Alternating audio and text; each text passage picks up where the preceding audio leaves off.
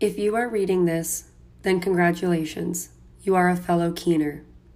You are the type of person that avidly searches for and reads any study tip articles you can find in the hope that you will outperform the person in the Zoom screen next to yours. I remember sitting in one of my first classes and the professor telling us only 10 would be given an A by the end of the course, and then asking, Will you receive that A?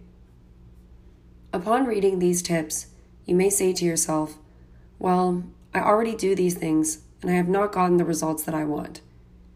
Everyone has different study techniques, but it could also be that you are not executing them right. Sometimes you need to modify your approach to fit with your learning style. 1. Summary sheets. Like most students, I familiarize myself with the content by rereading my notes before class. I know for myself this approach does not always increase my comprehension of the material. If you find yourself in a similar position, I suggest that while rereading your notes, take a sheet of paper and write down key points. This allows you not only to retain the information, but provides you with a point of reference during class instead of having to go through all your Control F search results. Moreover, take the opportunity to be creative with these summary sheets and use different highlighters and colored pens. 2. Ask yourself questions. After a few classes, you should be able to predict the type of questions your professor will ask during the lecture. As you go through the readings, I recommend asking yourself questions you think the professor might raise or how what you are reading relates to last week's homework. After asking these questions, write them down on a separate sheet of paper and start to answer them as you go through the content. I found this to help me because when a professor asks a similar question, I have my points jotted down and I can get those participation marks. Additionally, this allows you to go beyond a surface level understanding.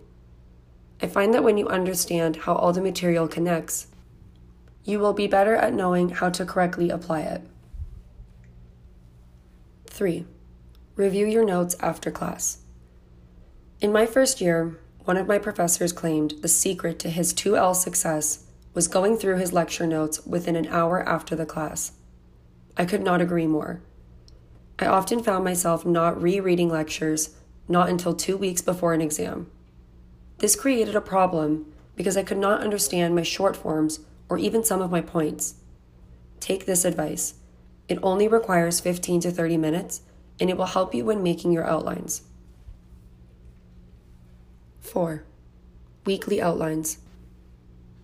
Many students find themselves scrambling for an upper year's notes and attempting to summarize 13 weeks of content into an extensive summary the week before an exam. Do yourself a favor and work on your outlines each week. Take one day a week to condense your lecture and reading notes. Not only will you be less stressed for exam season, but it is another opportunity to review and ensure you know the material. 5. Visit your professor. You have probably heard this before, but it truly is beneficial. It shows professors that you are engaging with the content and actively learning. I find this can be especially helpful if you do not feel comfortable with actively participating in class. On the other hand, do not go if you have no pressing questions, because professors do not appreciate having their time wasted. I consider this my most important piece of advice. Forming a relationship with the professor during office hours can be the difference between a 79 and an 80.